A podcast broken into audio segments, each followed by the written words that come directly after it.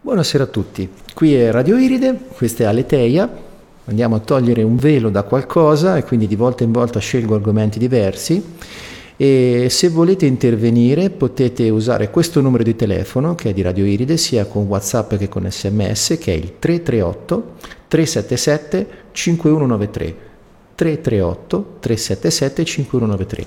Questa sera parlerò di un libro di Bruce Lipton che ho letto qualche anno fa e che ha contribuito a cambiare la mia visione del mondo e si intitola La biologia delle credenze. Bruce Lipton è un biologo americano, statunitense, e questo libro che è stato edito nell'edizione inglese nel 2005, in italiano nel 2006, dice qualcosa di veramente molto diverso da quello che si racconta in giro. E il fatto che sia raccontato da un biologo che lo ha tirato fuori dalle sue esperienze, dal suo lavoro diretto, ne dà ancora di più il valore perché non è qualcuno che si è alzato la mattina e si è fatto una teoria, ma questo qui eh, è un lavoro di, eh, di tutta la carriera di Bruce Lipton. Ho con me un ospite, Massimo. Ciao, ciao Lorenzo. Ciao, grazie di essere qui. Si tratterà con noi una mezz'ora perché... Eh, c'è feeling fra me e Massimo su questi argomenti, Massimo ha parlato di acqua prima di, di, no, di, di, questa trasmissione e la biologia ovviamente si basa molto sull'acqua. E quindi, tanto per rendere chiaro di che cosa stiamo parlando, andrò a leggere qualche riga dal, dal, dal libro perché leggerlo come lo racconta lui, che è la, la parte introduttiva per così dire, dà l'idea del lavoro che ha fatto. E è l'introduzione che ha come titolo del capitolo La magia delle cellule. E lui dice questo. Avevo sette anni e facevo la seconda elementare quando, salendo su una cassetta, arrivai all'altezza giusta per appoggiare l'occhio contro la lente di microscopio. Ma essendo troppo vicino, vidi soltanto una macchia luminosa. Quando mi calmai tanto da ascoltare finalmente le istruzioni della mia insegnante, la signora Novak, mi scostai un po' dalla lente. In quel momento avvenne un fatto sensazionale che determinò il corso della mia vita futura. Un paramecio, un minuscolo protozoo, nuotò nel mio campo visivo. Ero ipnotizzato. Non sentivo più il vociare dei miei compagni nell'odore delle matite appena temperate e ne che che nella mia mente era associato al ritorno a scuola, e neppure l'odore dei nuovi pastelli a cera del portapene di plastica. Il mio intero essere era pietrificato di fronte al mondo sconosciuto di quella cellula, che per me era molto più eccitante degli effetti speciali dei film moderni. Nella mia mente innocente di bambino vedevo quel minuscolo organismo vivente non come una cellula, ma come una persona microscopica, un essere senziente e pensante. Più che agitarsi qua e là senza scopo, quel microscopico organismo unicellulare mi sembrò in missione, anche se ovviamente ignoravo che tipo di missione. Mentre osservavo silenziosamente sue spalle, alle sue spalle la frenetica attività del paramecio da, sul, sul sviluppo di alghe, il grosso pseudopodo di una meva gangliforme cominciò a infiltrarsi nel mio campo visivo. La mia vista in quel, in quel modo lillipuziano terminò la mia visita in quel modo, mondo lillipuziano terminò bruscamente quando Glenn, il burro della classe, mi spinse via affermando che era il suo turno. Cercai di attirare l'attenzione dell'insegnante nella speranza che la maleducazione di Glenn mi avrebbe fatto guadagnare altri preziosi secondi al microscopio, ma mancavano pochi minuti alla pausa di mezzogiorno e tutti, e tutti i miei compagni reclamavano a gran voce il proprio turno. Dopo la scuola, appena arrivai a casa, raccontai tutta eccitata a mia madre l'avventura con il microscopio. Usando tutto il potere di persuasione di un bambino di seconda elementare, pregandola, supplicandola e blandendolo, ottenne in regalo un microscopio su cui avrei passato ore e ore affascinato da quello strano mondo che solo i miracoli dello, dell'ottica rendevano accessibili. Più tardi all'università passai al microscopio elettronico. Il vantaggio del microscopio elettronico rispetto al normale microscopio ottico è che è mille volte più potente. La differenza, simile a quella dei canocchiali a 25 grandimenti usati da, ammine, dai turisti per ammirare un panorama, è il telescopio orbitante Hubble che trasmette l'immagine nello spazio profondo. E quindi questa è proprio l'idea base che Bruce Lipton porta eh, delle cellule, cioè la cosa rivoluzionaria. Lui ha capito con questa sua intuizione in tenera età che le cellule sono dei, degli organismi, sono degli esseri che godono di vita propria. Ma in effetti, eh, se posso inserirmi, certo. Mezzo, eh, è, è, è l'errore che ho fatto anch'io, quello di guardare al microscopio. Pensa un po'. per poi scoprire, per poi scoprire che eh, l'uovo è una singola cellula. Se noi prendiamo un uovo di gallina, è una singola cellula, cioè se tu vuoi vedere eh, come si moltiplicano le cellule del corpo umano puoi usare il microscopio, oppure puoi osservare l'uovo di una gallina. Sì, Eh, sì. E quindi ci sono delle cose che eh, sono tutti i giorni sotto i nostri occhi che non, eh, non ci facciamo caso ma che sono significative. Eh, eh, sicuramente quello che hai detto, quello che hai letto da, da- da questo libro che eh, non vedo l'ora di avere anch'io di poterlo eh, leggere perché eh, hai introdotto molto bene eh, una cosa in cui credo fermamente, cioè che ogni cellula sia senziente, è senziente, quindi non è un condizionale, è una realtà e eh, abbiamo miliardi, il nostro corpo ha miliardi di cellule che comunicano tra loro attraverso, eh, attraverso le frequenze, attraverso la risonanza, attraverso le vibrazioni. E mh, se noi guardiamo tutto il cambiamento che c'è stato negli ultimi eh, cento anni, mi ritorna in mente eh, la mia memoria, mi riporta Tesla, eh, un, eh, che eh, noi ricordiamo magari molto meglio Edison come, come figura, no? Però eh, la, la verità è che eh, dal punto di vista della- delle scoperte del- e soprattutto del- della capacità di, di- di conoscere l'energia, Tesla è stato chi ci ha portato ai cambiamenti. Ah, sì, sì, sì. Disponiamo di questo strumento internet, lo Tu pensa- a lui. Pensa, io ricordo che chiesero ad Einstein, gli dissero "Co- che effetto fa essere l'essere umano più intelligente del pianeta? E lui disse chiedetelo a Tesla, perché lui è il più intelligente, non io. E tra l'altro Edison, di che hai citato, guarda caso, vedeva in Tesla proprio la sua nemesi, Eh sì. Perché ci fu proprio il- la, la- la differenza, la diatriba nacque tra la corrente continua e la corrente alternata. E lì c'è stata una lotta. Sì, perché Edison voleva creare la distribuzione della corrente continua e quindi creare centrali eh, di generazione ogni due chilometri per distribuire l'elettricità in continua. Tesla invece che scoprì la corrente alternata, la inventò lui praticamente, riuscì a fare una centrale idroelettrica sulle cascate del Niagara e a portare la corrente fino a New York. E fu una cosa rivoluzionaria, tant'è che Edison, questo non lo sa nessuno, per cercare di screditare la corrente alternata inventò la sedia elettrica e la regalò al governo degli Stati Uniti e fece una conferenza dove bruciò una scimmia sulla sedia elettrica per far vedere quant'è pericolosa la corrente alternata.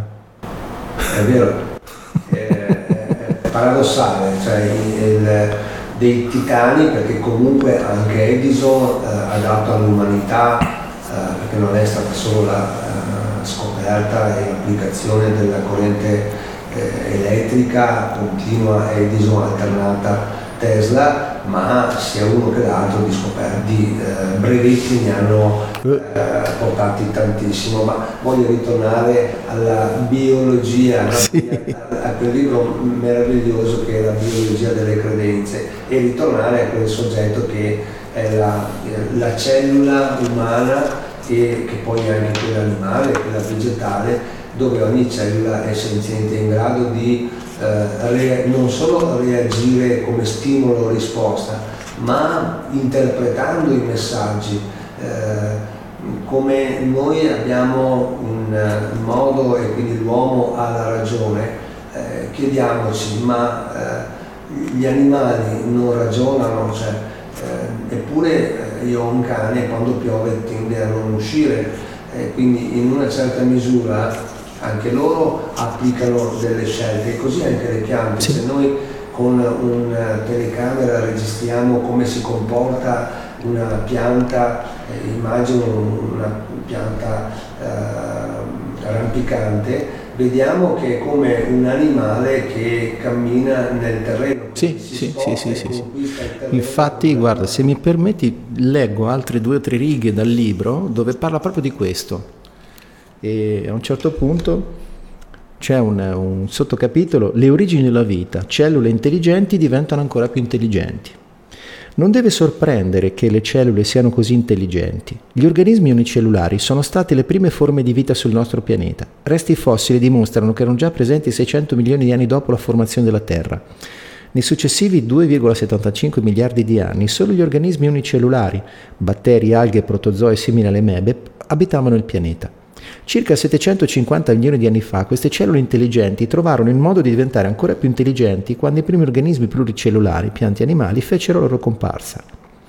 All'inizio le forme di vita pluricellulari erano formate da comunità disaggregate o da colonie di organismi unicellulari.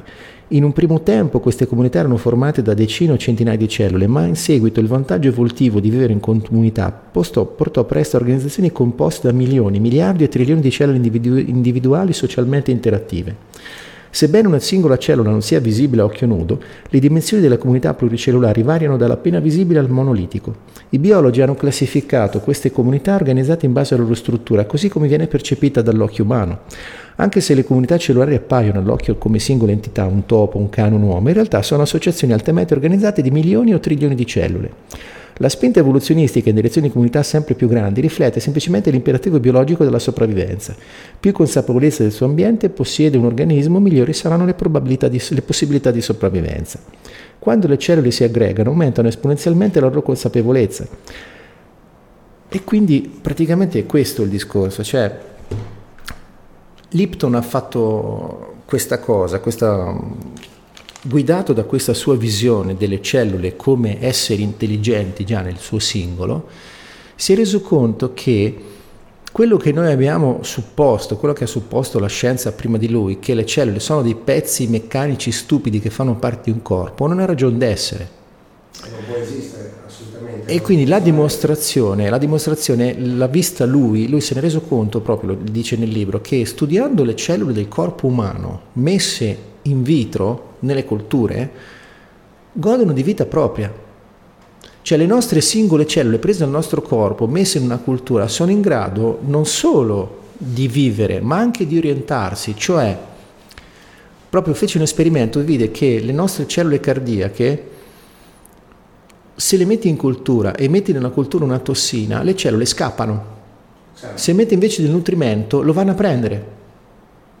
Poi quando si avvicinano le cellule cardiache cominciano a pulsare insieme, si sincronizzano.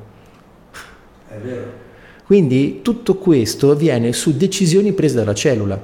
Sì, la cellula si, si crea eh, una struttura un po' eh, e così io faccio l'esempio dell'acqua, no?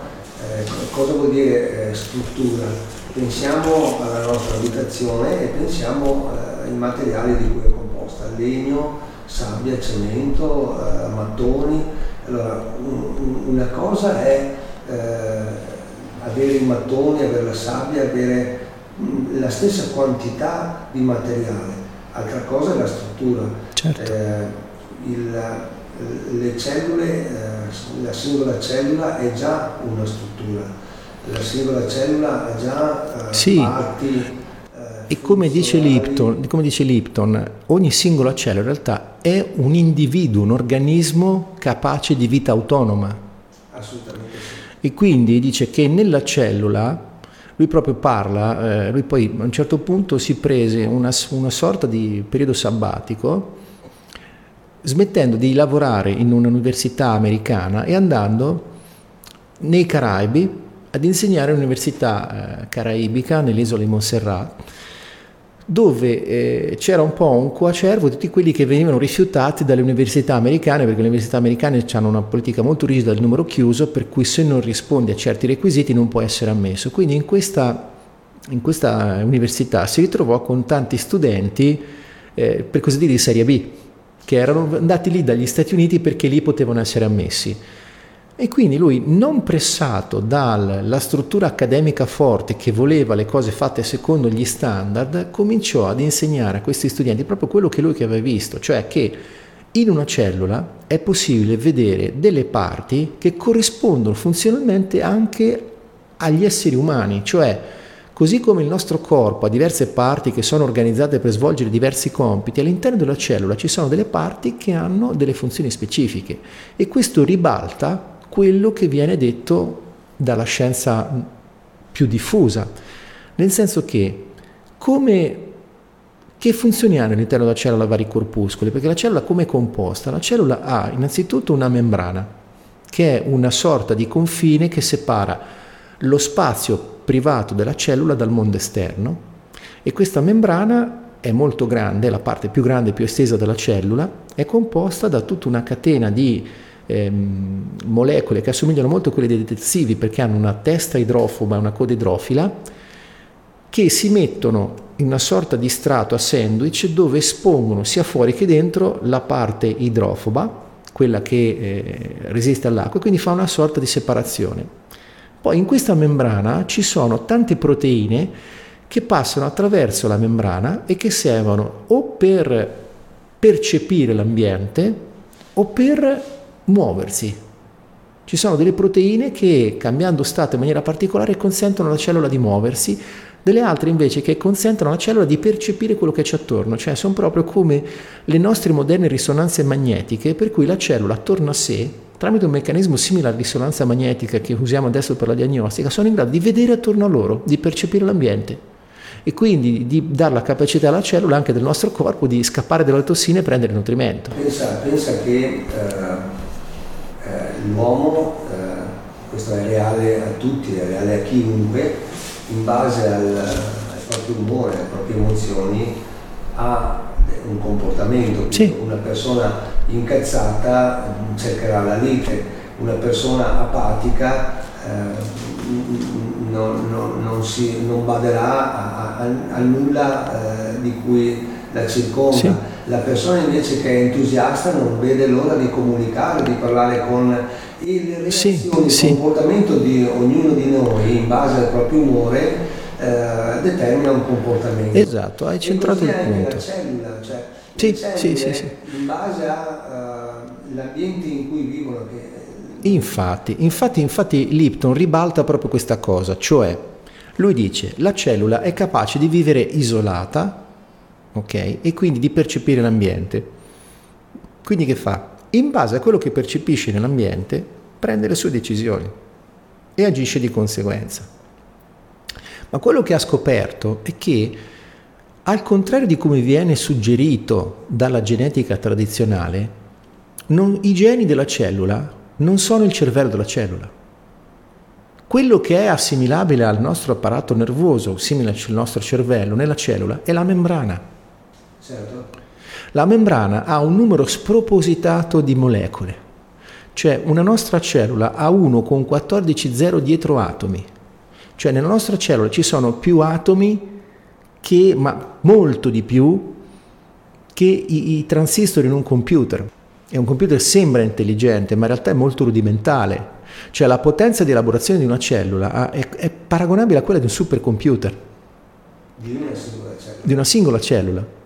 E dentro, quindi, che cos'è? La membrana è il cervello. Perché è il cervello la membrana, secondo Newton? Perché nella membrana arrivano le percezioni tramite quelle proteine che fanno da risonanza dall'esterno, ma percepisce anche quello che avviene dentro la membrana, dentro la cellula. La membrana, con la membrana la cellula eh, è in grado di riconoscere l'ambiente sì, sì, in sì, cui sta vivendo, quindi se c'è esatto.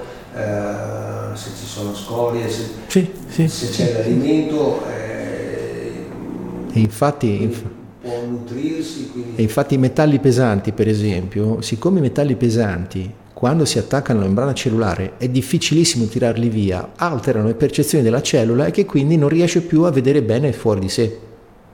E quindi assume dei comportamenti assurdi, tipo diventare un tumore. Sì. E dice che cosa sono i geni? Perché non è che dice ok, i geni servono... No, non è che dice che i geni non servono a niente. I geni all'interno della cellula sono la memoria.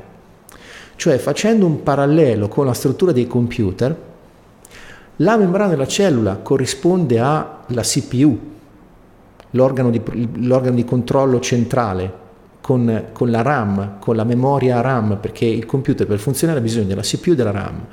Nella CPU c'è lo stato attuale dell'istruzione che sta eseguendo, ma nella RAM c'è i calcoli che sta facendo, le sue considerazioni che fa, per così dire, il computer. I geni corrispondono all'hard disk, cioè i geni sono quella memoria che viene passata da una cellula all'altra. Per cui...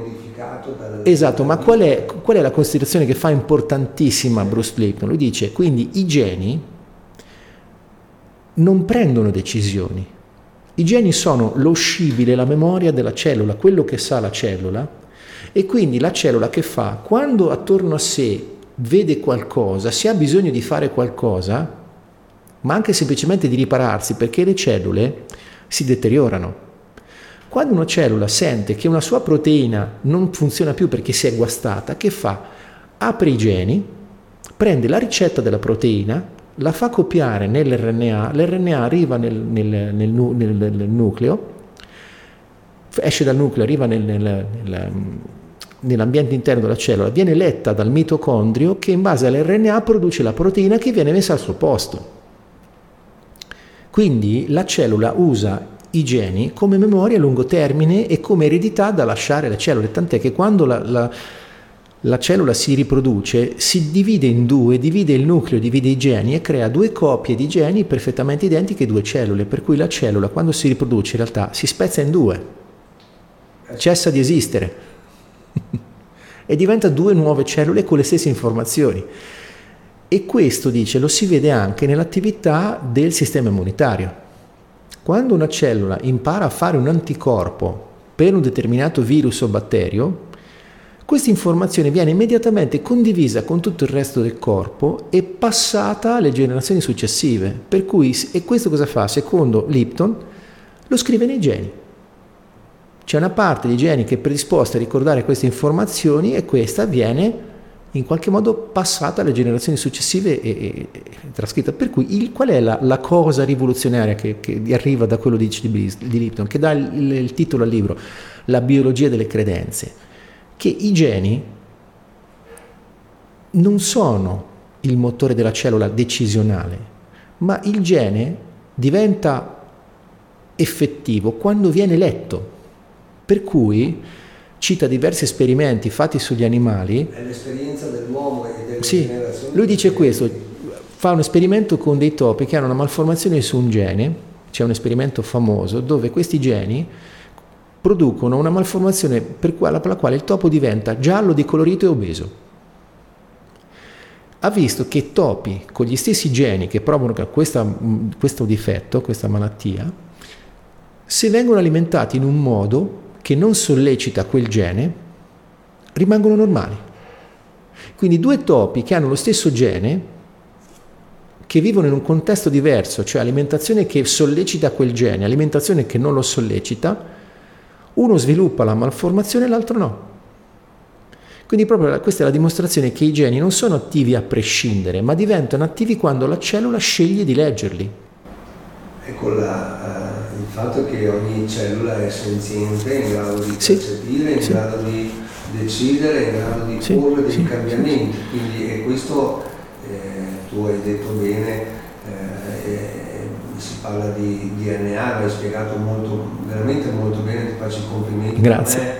Non è, eh, non è facile eh, interpretare e, e, e, sgranare, dico io, eh, e rendere eh, comprensibile a tutti. Non è una cosa semplice perché parlare di biologia, di cose che mh, mm, veramente poi si dimentica anche, magari le hai studiate a scuola ma eh, non sempre, non solo te le ricordi, ma le hai capite, le hai comprese, quindi le hai comprese molto bene, riesci a spiegarle molto bene, eh, facendo anche degli esempi e eh, io eh, il mio auspicio è questo, cioè che le persone possano eh, iniziare a interessarsi di sì, eh, sì, questi sì, campi che eh, sembrano complessi ma non lo sono perché tu sei partito da, dal microscopio e ehm, è la passione che ha messo questo autore meraviglioso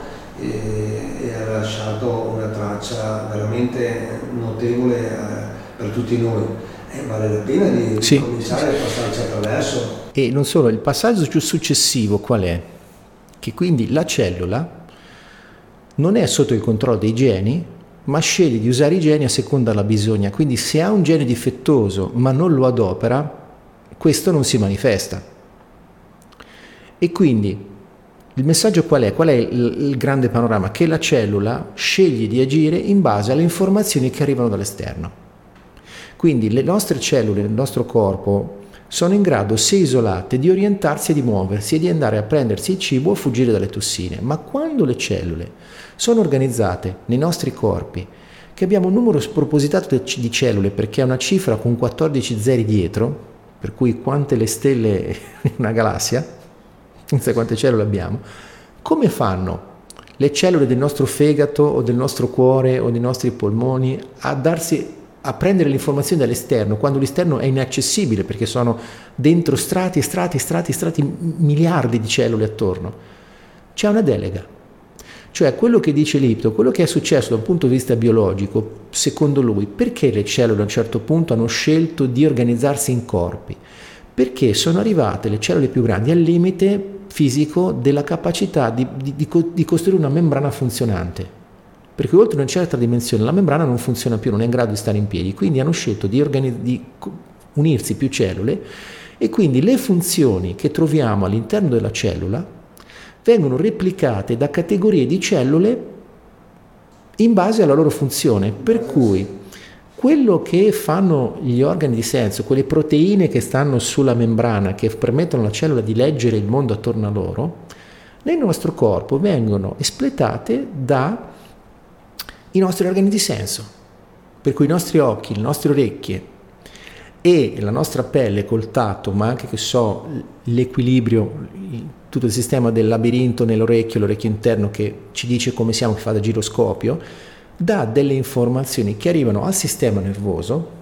Il sistema nervoso su queste informazioni, in base a quello che sa, perché il nostro cervello ha una conoscenza, crea un modello della realtà che manda informazioni al corpo sullo stato della realtà e quindi pilota quello che succede. E questo come lo fa? Con le emozioni. Cioè praticamente le emozioni sono le informazioni che dicono alle cellule in quale ambiente stiamo e quindi si preparano a fronteggiare l'evenienza. Per cui se noi proviamo paura, perché abbiamo sentito che so un leone ruggire, il nostro sistema nervoso rileva un pericolo, quindi crea queste emozioni di paura che arriva in tutto il corpo e le cellule, sapendo che arriva questa informazione di paura, sanno come organizzarsi, per cui immediatamente avviene il cambio proprio fisiologico, per cui si innesca, un... si innesca la modalità che chiamano lotta e fuggi, perché viene mandato più sangue ai muscoli, alle parti periferiche, infatti ci si sbianca perché il sangue viene tolto dalla pelle, i peli si drizzano perché serve per sembrare più grossi e il sangue arriva alle gambe e alle braccia per poter lottare o scappare. Eh Quindi le emozioni che noi proviamo modificano il comportamento delle cellule. Eh, significativo è eh, anche la comunicazione, cioè in realtà eh, le, l'emozione è, è, ciò che magari ehm, instaura e, fa sì che avvenga un certo tipo di comunicazione piuttosto che un'altra. Certo. E proviamo a pensare, a immaginare come sia possibile che eh, le rondini, gli uccelli migratori, ma pensiamo anche a una semplice farfalla che a una distanza anche magari di 10 km sente e percepisce il messaggio di un'altra simile farfalla. Quindi, eh, quello, quel, sì, quello, sì, quello eh, c'è un'altra spiegazione su un altro libro che ho letto, eh, si intitola L'intelligenza nascosta in rete nel DNA, che eh, collima esattamente con quello che osservò Jung. Jung parlava di inconscio collettivo, per cui una cosa che non dice Bruce Lipton, ma dice in quest'altra fonte, è che il DNA, oltre a essere una memoria di massa, fa anche da modem, per così dire. Eh sì. Cioè il DNA ha delle capacità, lo hanno visto studiando il singolo DNA, delle capacità di creare dei, dei buchi nello spazio-tempo eh, il cui nome è Ponte di Bose-Einstein-Fermi, mi sembra se non dico una cavolata, dove perché se ne sono accorti? Perché hanno fatto un esperimento sollecitando il DNA in modo da emettere la sua firma elettromagnetica per poterla analizzare e hanno visto che quella macchina che analizzava questo spettro elettromagnetico del DNA, quando toglievano il DNA continuava a rilevarlo. Pensavano che fosse guasta la macchina. Benveniste ha fatto l'esperimento e Luc Montagnier ha fatto l'esperimento su... Questo campo elettromagnetico del DNA rimane per circa una mezz'ora rimaneva in questa macchina e hanno visto che l'unico modo per toglierlo era o spegnere la macchina o mettere dell'altro DNA. Quando mettevano un altro DNA in analisi, cambiava l'informazione coerentemente, ma se toglievano il DNA e non mettevano altro, per una mezz'ora rimaneva lì. Quindi le informazioni del DNA, attraverso un meccanismo quantistico, passano fra tutti gli elementi della specie, per cui, e del gruppo, per esempio, avete mai osservato, mi sono osservato gli, gli stormi di uccelli volare o i branchi di pesci nuotare? Sì. Sembrano delle entità. Sì fanno delle cose che le nostre frecce tricolori, ma non riusciranno a fare neanche in cent'anni di addestramento. Cioè, l'ho visto dal vivo una volta, uno stormo enorme di, di, di passerotti sopra, ero a Roma, fuori dalla stazione Termini, c'era diciamo, una zona verde, c'era un'enormità di uccelli che volavano. A un certo punto un uccello più grande è passato in mezzo, mentre questo uccello passava, vedevi che tutte queste migliaia di uccelli si aprivano e si chiudevano dietro di lui. E non c'è stato un minimo problema non è che qualcuno si è scontrato con qualcun altro, qualcuno è caduto, no, è cosa incredibile, sono rimasto a bocca aperta a osservare questa cosa. Ci sono delle cose che, ci sono tante cose ancora da scoprire, secondo me eh, si va verso un, un nuovo illuminismo sì, sì, perché sì, eh, viviamo in un'epoca dove è vero che eh, l'inquinamento, è vero che i problemi economici, è vero che il controllo sociale e tutte queste cose, ma è altrettanto vero che eh, oggi mh, non, non, abbiamo eh, più bisogno di dei che, mh, che ci diano, uh, che ci facciano da guida, no?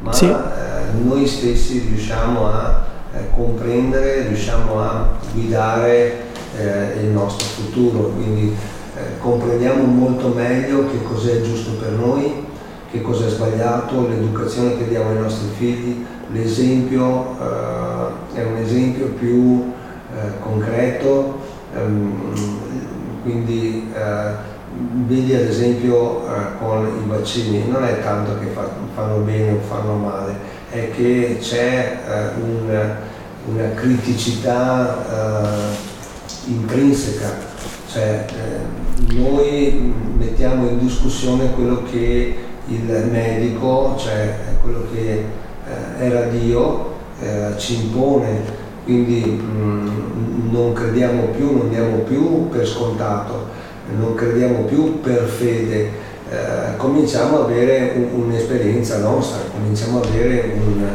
un, una capacità di analisi sì, notevole, sì, sì. abbiamo un percepire molto diverso. Per esempio, faccio un esempio, parlavi di scuola, no?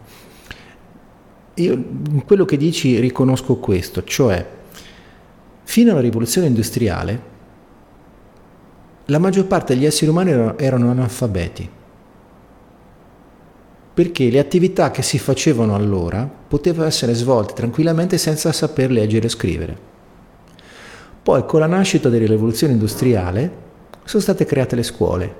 Perché? Perché semplicemente per lavorare in un'industria, per fare l'operaio, siccome l'organizzazione è complessa, serve sapere un po' leggere e scrivere.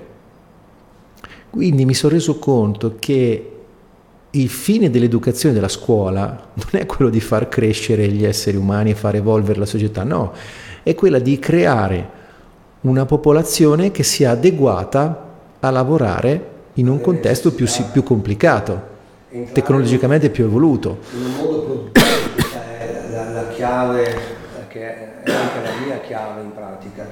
Eh, diciamo che eh, sicuramente eh, questo fa parte del controllo sociale che è ancora in atto, ma eh, è altrettanto vero che non sono più eh, le scuole intese come luoghi eh, esclusivi per l'apprendimento. La, la, scuola non è più il luogo esclusivo per l'apprendimento e per la crescita anche sociale sì, della sì, persona. Sì. Oggi eh, anche mh, la persona che fa un percorso diverso a quello classico della scolarizzazione ehm, è una figura eh, formata, è una, persona, è una figura eh, che sì. può emergere professionalmente, ma soprattutto dal punto di vista culturale è una persona che può avere una cultura molto più vasta, molto più approfondita sì. e eh, è in grado di riconoscere eh, la verità e la bugia. Se tu prendi sì. un, uh, chiudo questo, con questo esempio, se tu prendi un'enciclopedia, anche la Treccani, non c'è un indice di importanza dei dati. Eh, se io devo insegnare qualcosa a mio figlio, lo eh, cerco di insegnarlo per importanza dei dati, cioè insegno una cosa che sia importante, poi quella meno importante e avanti così. Non faccio il contrario, l'enciclopedia è un ammasso di sì, dati. Sì. Infatti questo ci, mi si aggancia con il discorso di, che com'era, di come è nata l'istruzione. Per esempio l'università nelle prime università l'unica laurea era quella di filosofia, non c'era altro. Per cui quando eri dottore eri un filosofo, ma con la nascita dell'università è stata fatta una trasformazione, perché prima dell'università i filosofi chi erano? Erano dei maestri di vita, per così dire, degli esseri umani che cercando di vivere meglio, cominciavano ad interrogarsi sulla natura delle cose e trovavano un loro modo di vivere che li faceva vivere meglio, secondo loro. E quindi si creavano una filosofia in base alla quale vivevano. Quindi, prima dell'università, il filosofo era un maestro di vita, era un maestro di filosofia, cioè insegnava agli altri quello che lui viveva per primo.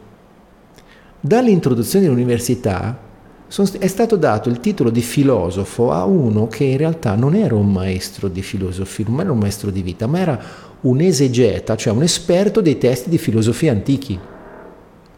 E quindi è diventato proprio il professore. Perché il professore chi è? È quello che professa qualcosa, ma non necessariamente lo vive. Da qui arriva il carattere nozionistico ed enciclopedico delle nostre università, e soprattutto in Italia lo si vede quando esce un ragazzo dall'università, per quanto brillante, bravo e preparato, spesso non ha la più pallida idea di quello che poi dovrà fare nel mondo del lavoro, perché gli mancano le nozioni specifiche. Io vedo questa differenza, per esempio, col mondo anglosassone, gli USA, chi fa una laurea breve a 21 anni e già è produttivo, trova un lavoro, e all'università gli insegnano quello che deve fare, probabilmente è troppo sbilanciato dall'altra parte, ma qui in Italia, io lo vivo sul, sulla mia pelle perché faccio il lavoro per guadagnarmi da vivere dove entro in contatto spesso con questi ragazzi che escono dall'università, io per guadagnarmi da vivere sviluppo software, quando arrivano a lavorare con me, spesso trovo dei ragazzi brillanti, intelligenti, ma che gli hanno insegnato delle cose che sono così teoriche, così lontane da quello che si fa normalmente, che fanno delle cose che se non gli stai dietro, non gli insegni quello che non hanno ricevuto all'università, fanno delle, delle cose che non stanno in piedi, che non funzionano, perché non lo sanno. Ma d'altro canto anche a livello molto più eh, semplice anche nelle scuole professionali purtroppo io l'ho visto ad esempio nell'ambito dell'idraulica, oggi magari no, ma qualche anno fa lo era ancora, eh, nell'economia, nel commercio ci sono le caldaie a condensazione, i ragazzi a scuola studiavano non la caldaia che era quella commercializzata ormai in uso nella società, ma la caldaia atmosferica che è come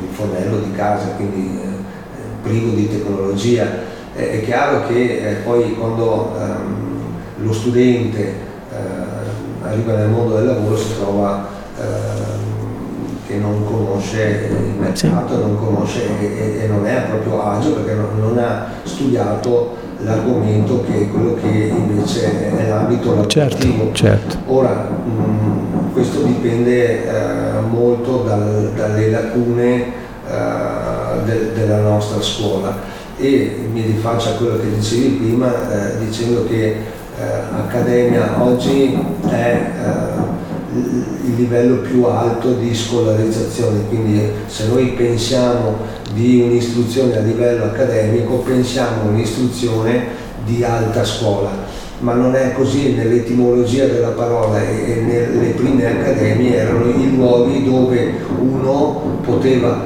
trovare e scoprire il sapere, arrivare al sapere, questa era l'accademia.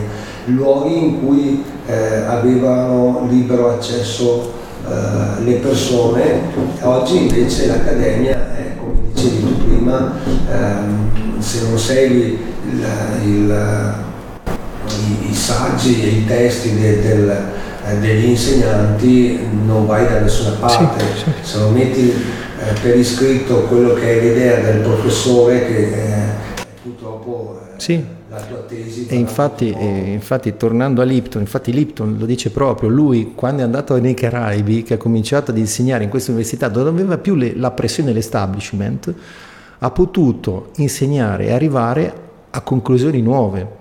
Per cui Lipton va, va oltre in questo libro dicendo che quindi che succede? Il nostro corpo subisce delle, dei fenomeni che dipendono dalle nostre emozioni, cioè le cellule in presenza di determinate emozioni cambiano il loro comportamento e quindi smettono di comportarsi come si comportavano prima.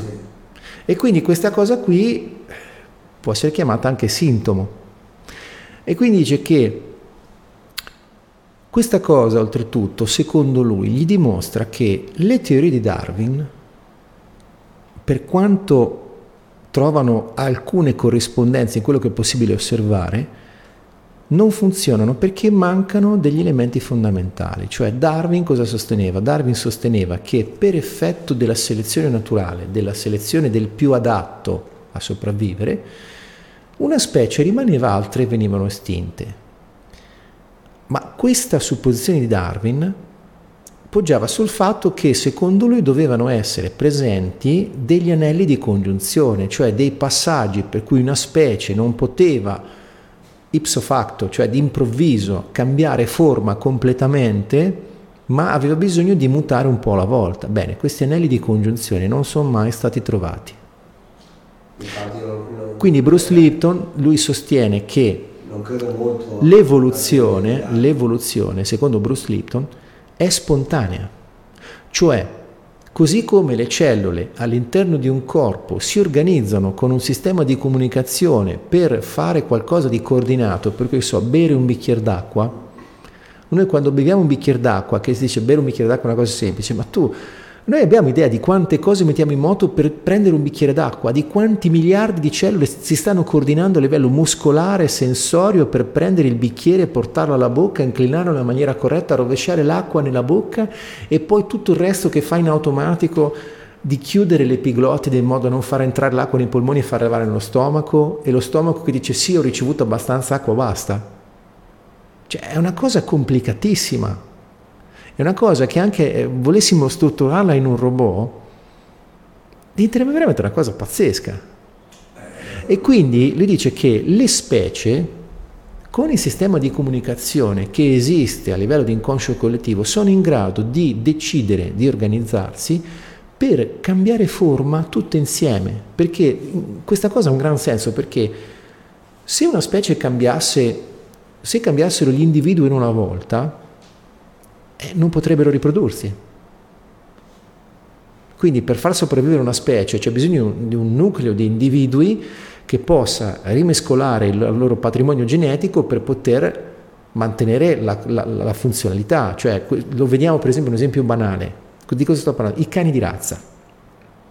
I cani di razza che sono ottenuti attraverso una selezione degli incroci molto precisa e molto stringente sviluppano del, a volte delle patologie che sono tipiche di quella razza lì e la rendono molto fragile, molto difficile da gestire.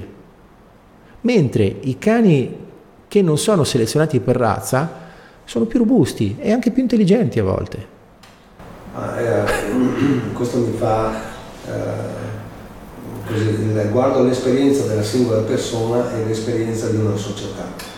Eh, e, e, e, quella società fa sì che ehm, evidenzi una cultura di quella società, quindi non c'è una cultura solo della singola persona, ma c'è una cultura certo. della società.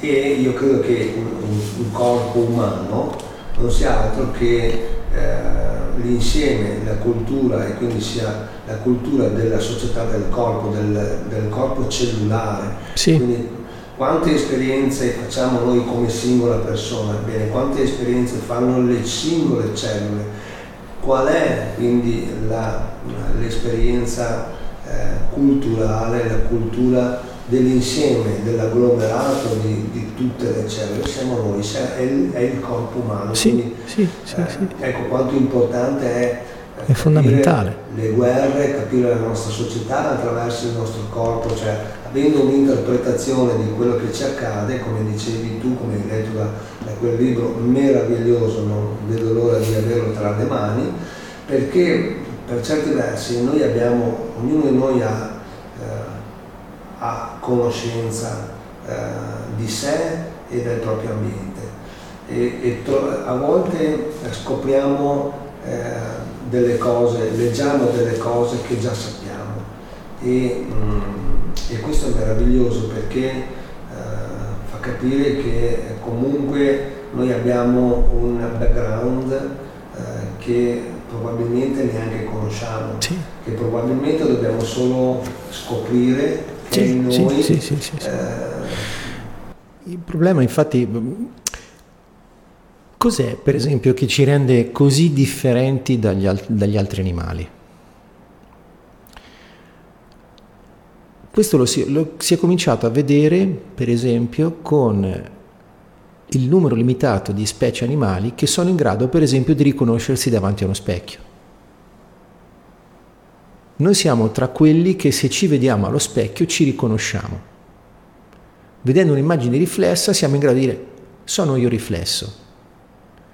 Quindi abbiamo una capacità di crearci una mappa della realtà così complessa da metterci dentro anche noi stessi. Questa è una, è una metamodellazione, cioè facciamo un modello della realtà che va oltre la realtà stessa perché ci mettiamo anche noi dentro in mezzo. Gli animali non sono in grado di farlo. E questo da un canto dà dei, degli svantaggi, ma da un altro dà dei vantaggi. Perché qual è lo svantaggio del nostro sistema di modellare la realtà?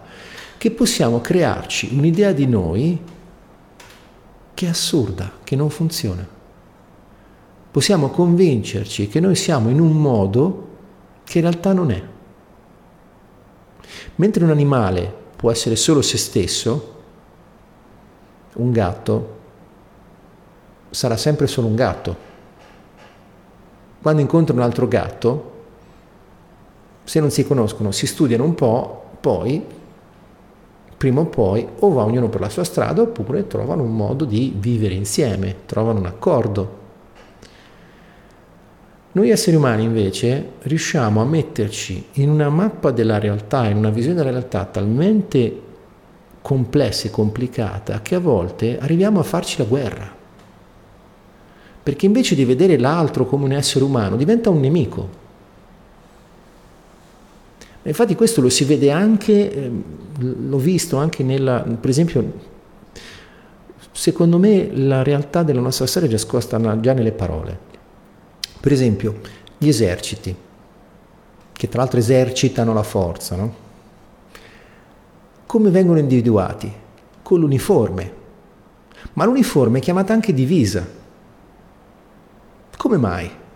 Perché l'uniformità all'interno di un esercito fa capire chi è quello che sta con noi. La divisa ci divide dagli altri eserciti, per cui ci fa capire chi è il nemico, perché se andassimo a combattere in borghese, ma tu vedi qualcun altro, se ti sta simpatico, invece sparargli, magari ci pensiamo a bere una birra. Perché incontri uno che non ti ha fatto nulla, che non conosci, che non... Nei campi di battaglia è successo anche questo, quindi eh, di esempi ce ne sono veramente tanti. Sì, sì. Eh, secondo me è molto legato al, Per cui, a livello emozionale delle persone, quindi, e poi c'è il livello emozionale come le cellule sono ognuna senzienti e, c'è una cultura che è quella del corpo umano e dell'essere, no? e, e, così c'è nella società.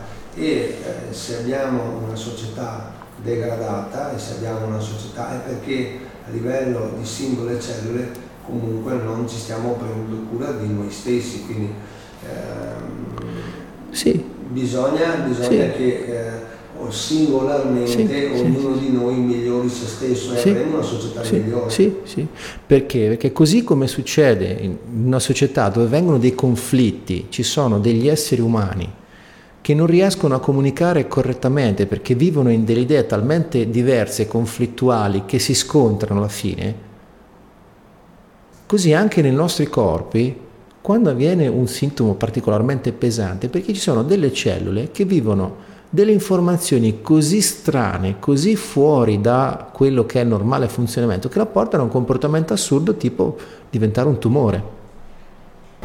Oh, quello è una cosa, è la morte è molto vicina, no? Sì. Ma proviamo eh, a pensare eh, una persona che vive in uno stato vegetativo eh, e, e, ne faccio un esempio. Io faccio del volontariato, te l'avevo mm-hmm. detto eh, prima della trasmissione, nel campo della salute mentale e eh, combatto gli abusi in campo psichiatrico. E la persona che assume eh, psicofarmaci perde realtà di sé perde la capacità sensoriale, perde eh, le dimensioni che sono proprie dell'essere umano, dell'uomo. Sì, quindi, sì, eh, sì, eh, sì, Questo, questo, perché eh, mi arriva?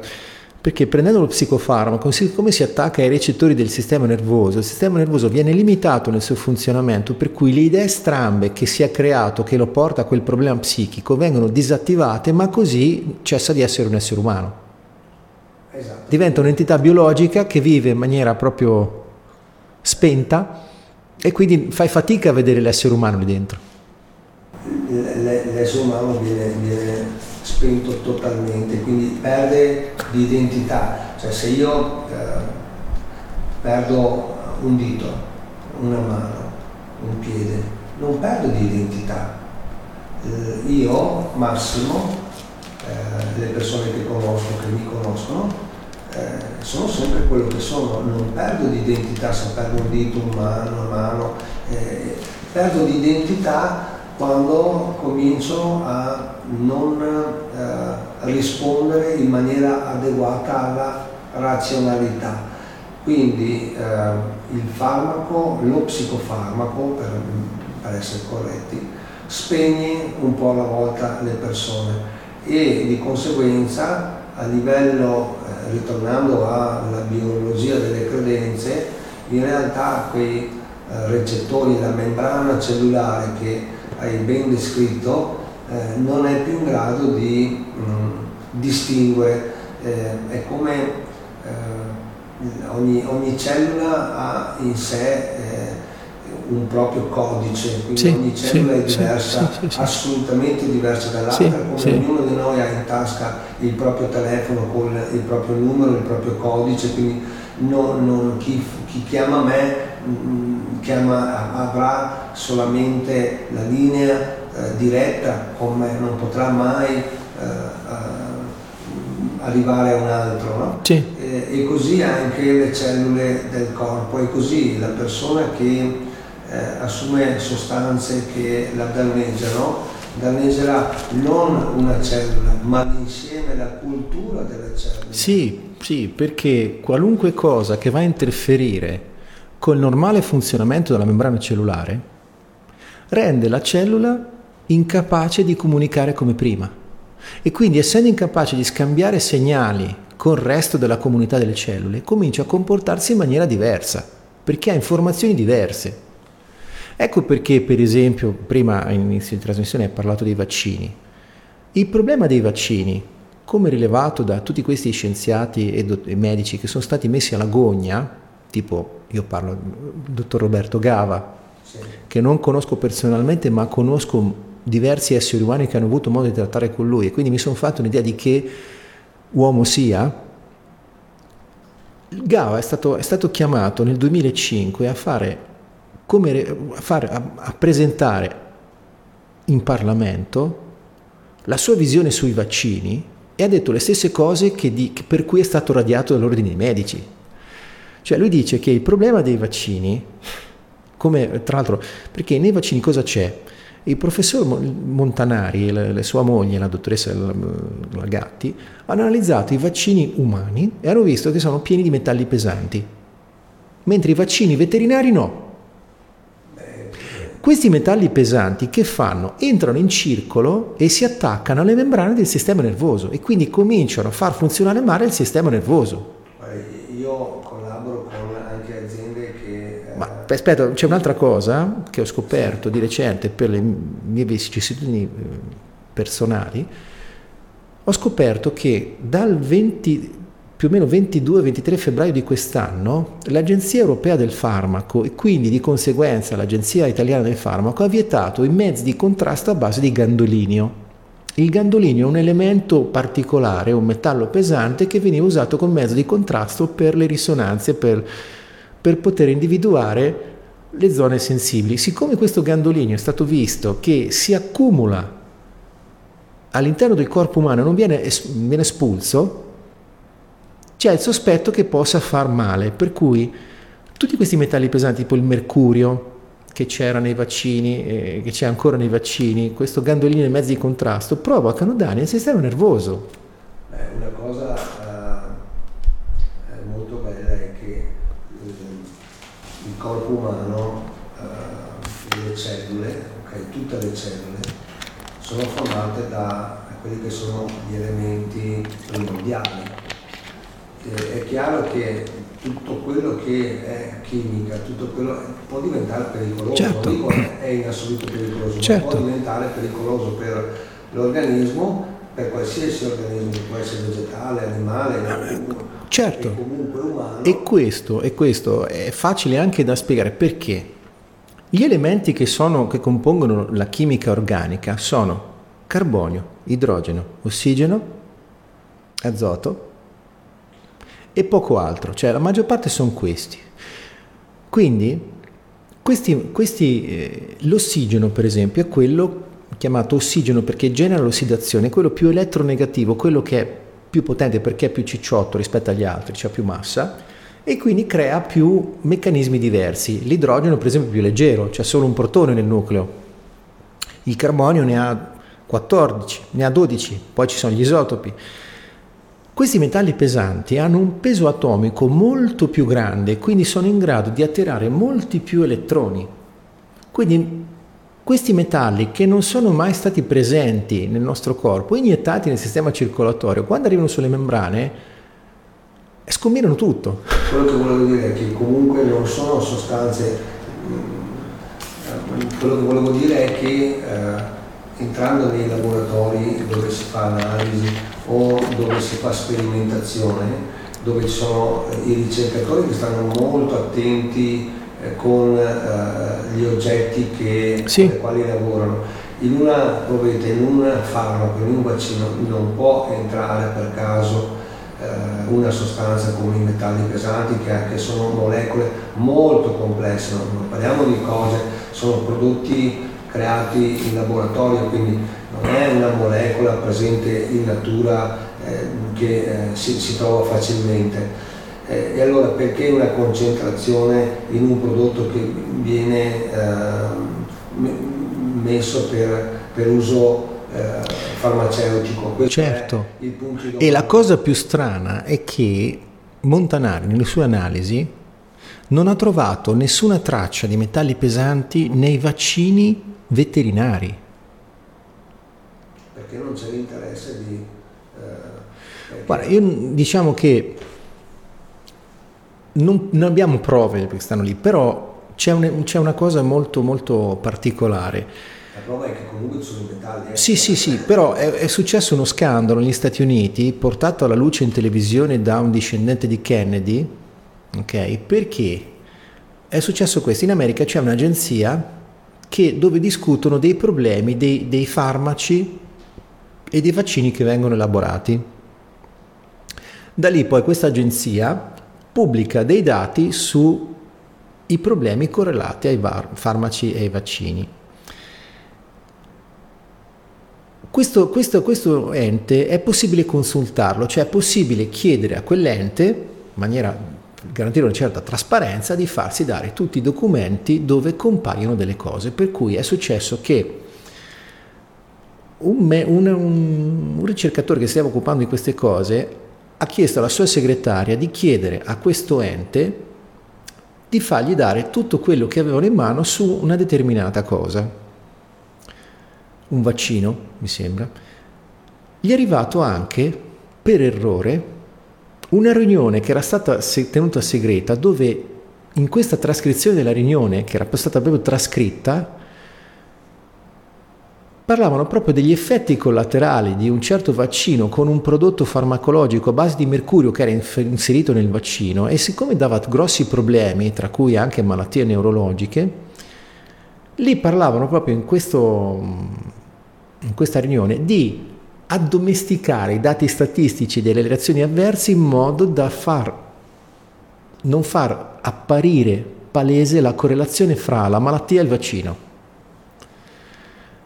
Quando è venuto fuori questo documento, questo è arrivato all'attenzione di eh, questo Kennedy, che è o senatore o, o deputato al congresso americano, che è andato in televisione a raccontare questa cosa, parliamo di più di dieci anni fa, e questa cosa ha fatto molto scalpore.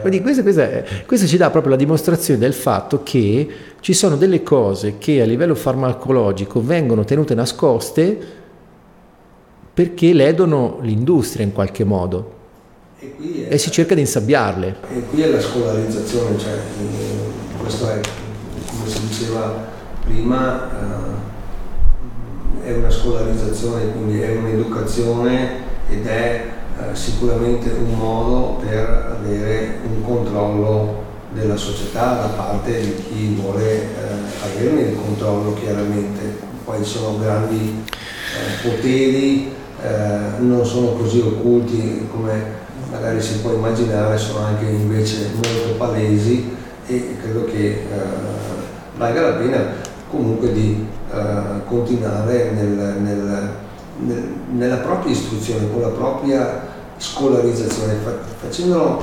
eh, in maniera eh, sensoriale, quindi noi come sì. abbiamo ogni cellula che riesce a percepire il pericolo, dovremmo percepire il pericolo di questa società inquinata e capire come eh, poter riorganizzare non solo noi stessi ma anche il nostro prossimo, la nostra società perché io sono papà, sono nonno, ho tre nipotini e mh, in verità eh, vorrei eh, creare un qualcosa per cui il futuro dei miei nipoti eh, sia migliore eh, e non inquinare ancora di più il pianeta e mi voglio fermare io. Devo Sono d'accordo con te. Sono d'accordo con te perché infatti una delle cose che mi dà proprio la misura di quanto siamo lontani dall'armonia col resto del pianeta e del sistema sono i rifiuti che produciamo. Cioè tutti gli altri esseri che vivono su questo pianeta, il risultato delle loro attività viene, rientra in circolo senza nessun problema. Noi invece abbiamo prodotto tutta una serie di cose che stanno diventando un macigno. Abbiamo riempito gli oceani di plastica. Non sappiamo più dove metterla la spazzatura che produciamo. Perché produciamo cose che la natura non è in grado di rielaborare in, nel breve termine, come succedeva con quello che accadeva, che accadeva prima. E, e questa cosa qui poi, per esempio la plastica, è stata creata la plastica demonizzando la canapa. Cioè la maggior parte degli usi che noi adesso facciamo con la plastica potevano essere tranquillamente fatti, svolti dalla canapa. O sostanze comunque naturali. Ma anche la carta. Esatto, sì. Invece di tagliare le, enormi estensioni di foreste per fare la carta, la carta fatta dalla canapa è così buona che c'è scritta anche la dichiarazione di indipendenza degli Stati Uniti, la Costituzione degli Stati Uniti, è scritta su carta di canapa. Per dire. Eh, e di fatti allora eh, qua bisogna eh, riscoprire un po' cioè. come, come, a livello energetico, eh, con la fotosintesi, ehm, si riesca a sfruttare, eh, le piante riescono a sfruttare l'energia del sole senza ehm, deteriorare l'ambiente senza rovinarlo. L'uomo invece con tutta la Ma tu pensa, pensa, pensa che Harry Ford produsse una Model T di canapa, con la carrozzeria di canapa, che era così resistente che se la prendevi a martellate ritornava fuori senza danni. Eh, sono bene al corrente per una materia che, eh, che mi interessa e quindi eh, le proprietà della canapa eh, sono volutamente eh, è stata demonizzata inaccessibili e quindi tutto il background che c'era sulla industrializzazione sul, per creare prodotti con la canapa è stato tolto dal, sono sì. stati tolti dal mercato sì. quindi oggi pensa che mentre noi abbiamo tutta una serie di macchinari, vediamo un'infinità di macchinari nel mondo dell'agricoltura per le varie sementi, quindi mais, eh,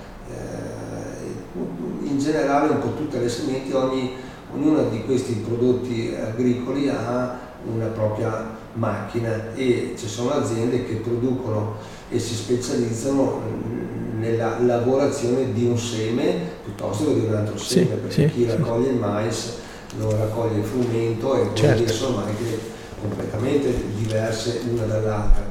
Non ci sono più le tecnologie per la, per la raccolta in primo luogo eh, della canapa, per eh, la lavorazione del, e le varie lavorazioni, beh, sono infinite quelle della canapa, e mancano, manca, sì, sì, manca sì. il, il, E non era così, non era così, non era così.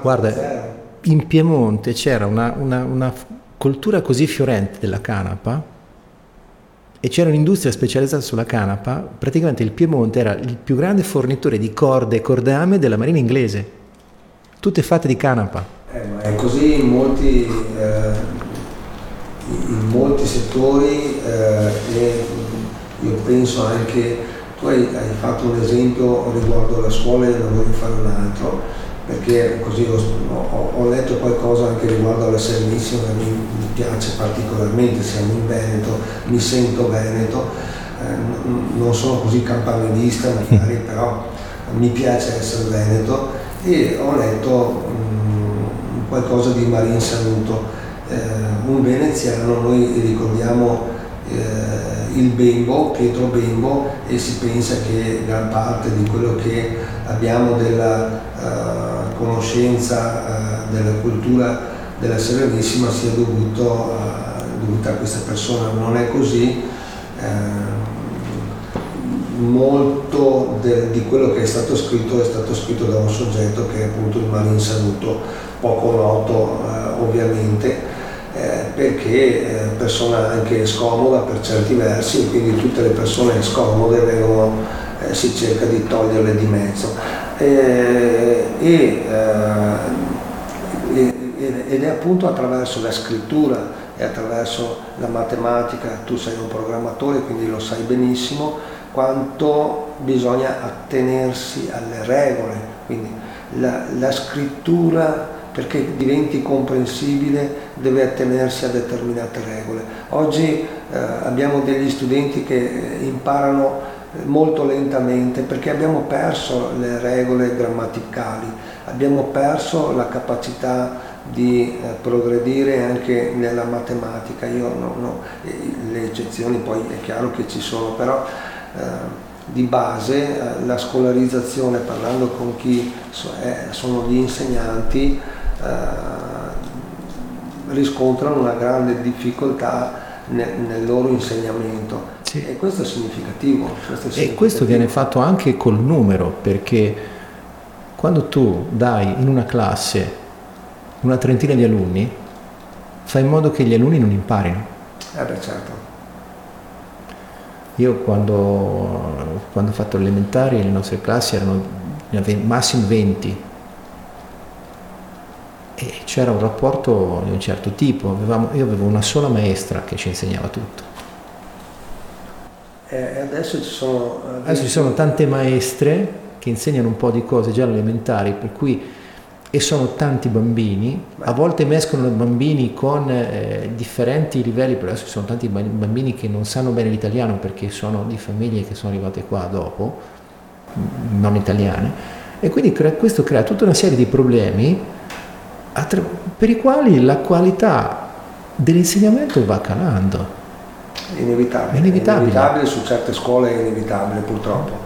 E, um, è inevitabile. Eh, secondo me eh, bisognerebbe ritornare eh, eh, al, così, a rieducare la classe insegnante cioè, eh, e su questo non voglio dire assolutamente nulla proprio per, per, non essere critico e non ne vale la pena, bisogna essere costruttivi, non riesco certo. a esserlo, però è un mio limite, non è, eh, non è altro.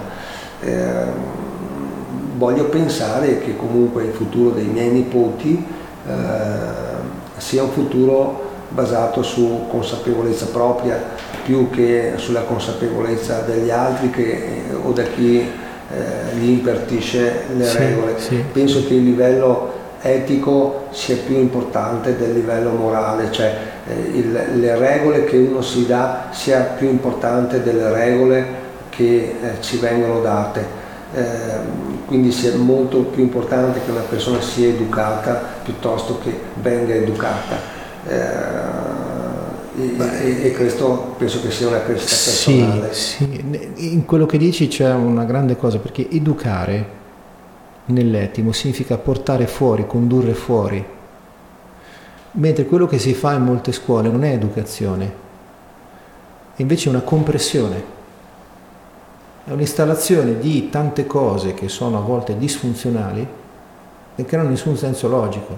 Che il problema che vedo è che questa scuola come c'è adesso, ma era anche quando andavo a scuola io, è una scuola nozionistica che ti imbottisce di nozioni che sono tutte slegate fra loro, non hanno organicità, per cui ti confondono le idee.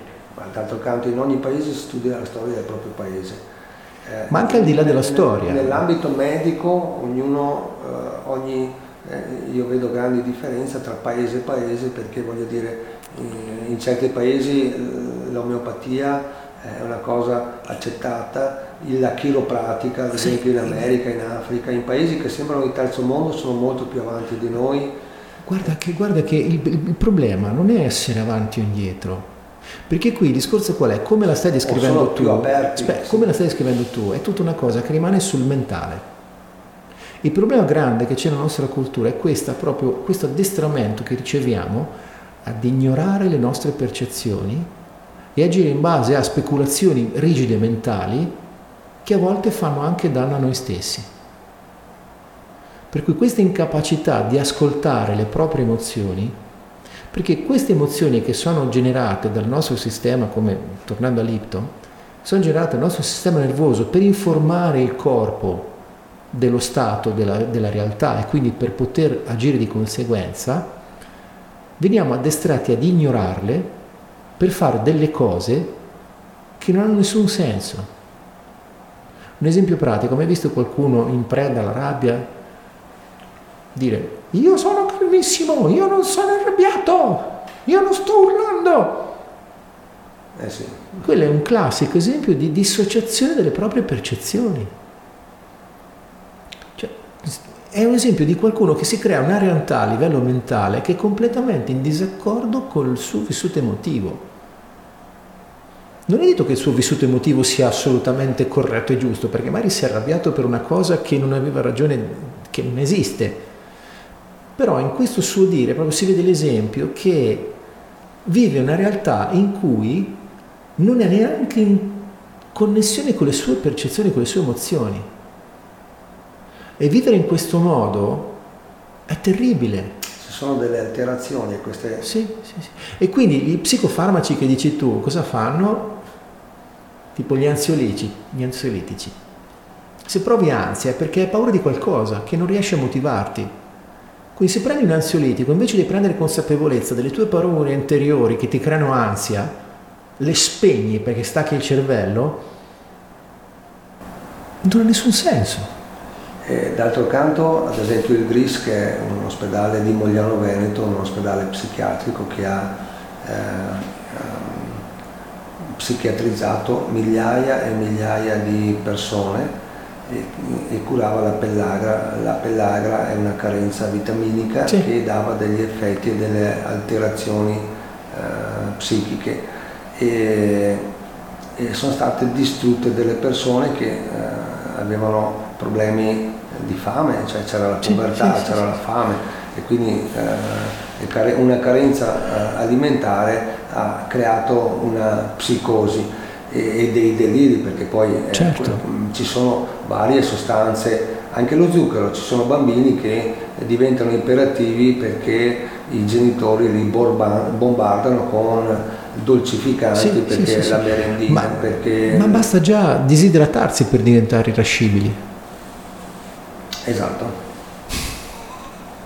Non solo, lo scorbuto, quella malattia che era diffusa nei marinai, lo scorbuto, infatti, è rimasto nel nostro linguaggio come scorbutico. Quando diciamo a qualcuno quanto sei scorbutico, è perché la carenza di vitamina C portava proprio a quell'irascibilità che porta le persone a essere scorbutiche. E finché non l'hanno scoperto, perché sì. migliaia di marinai morivano sì. Infatti l'acido, i viaggi perché non, non. Addirittura la era... vitamina C ha preso il nome dallo scorbuto perché è diventato acido ascorbico, ascorbico. perché toglieva lo scorbuto. Esatto. Cioè tu prendevi la vitamina C e cessavi di essere scorbutico. Ah, dell'incredibile, però ecco, queste sono eh, probabilmente cose che eh, ognuno di noi riesce a percepire, quindi eh, sì. se però ci sappiamo ascoltare, se riusciamo certo. a interpretare i segnali, se sì. riusciamo a, a, a, a, confrontarci, perché chiaramente io ti ringrazio per eh, avermi ospitato Grazie in questo tuo spazio di trasmissione perché è stato molto piacevole e Anche ti ringrazio perché eh, comunque fa, uh, ci fa riflettere, noi abbiamo il pensiero, no? come eh, l'essere umano ha la logica, la ragione, ma ha una cosa che è sopra a tutto ed è il pensiero. Noi sì, siamo in grado sì, di pensare, sì, noi siamo in grado di creare, perché il nostro pensiero diventa azione, il nostro pensiero diventa organizzazione, il nostro pensiero diventa il tutto. E, ed è molto bello che, eh, poter parlare di queste cose e tirarle fuori. hai detto una cosa fondamentale, cose. cioè tu hai fatto una distinzione che secondo me ha gran senso tra pensiero e ragione spesso e volentieri il pensiero e la ragione sono in conflitto, perché noi col pensiero a volte riusciamo a dare voce alle nostre percezioni, alle nostre emozioni, mentre la, la ragione è una cosa che noi creiamo a livello mentale.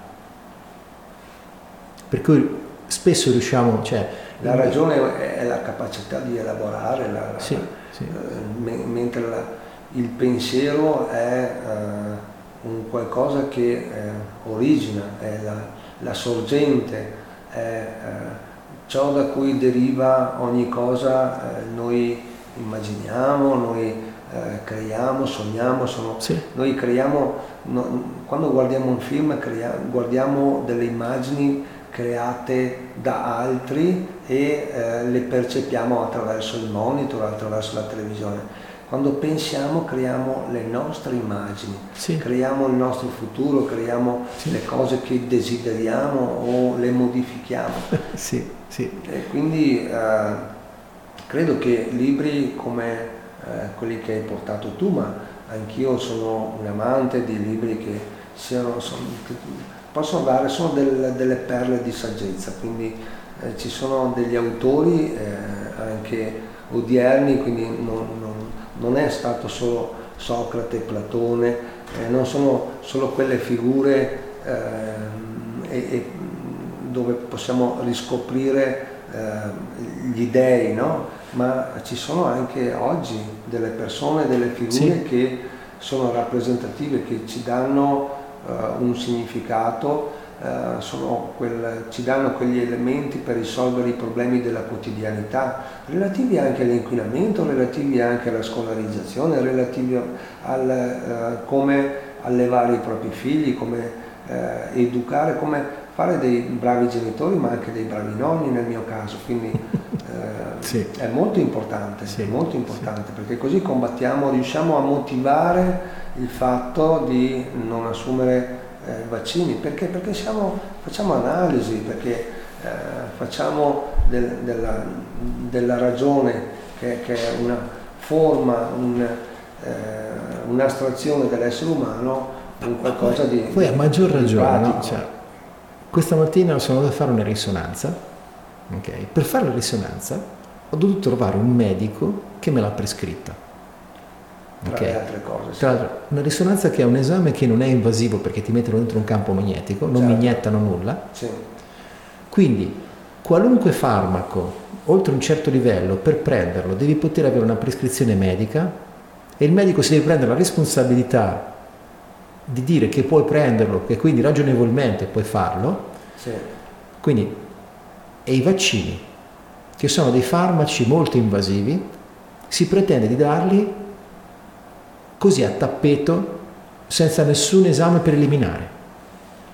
Senza nessuna cognizione di causa di come sta il bambino a cui gli stai facendo i vaccini. Soprattutto a neonati, cioè pensiamo a persone che sono indifese, che hanno un corpo non ancora sviluppato, ah, sì, perché sì, sì, il corpo eh, matura solo cioè, a, a, il corpo umano matura a un'età che, che, dai, che va dai, per dirlo, 15 sì, ai sì, 20 sì, anni, sì. quindi quella è l'età. Per dirlo in maniera, maniera semplice, il sistema immunitario è quello è l'obiettivo del vaccino, cioè l'obiettivo del vaccino in teoria è informare il sistema immunitario in modo da riconoscere malattie prima di prenderle.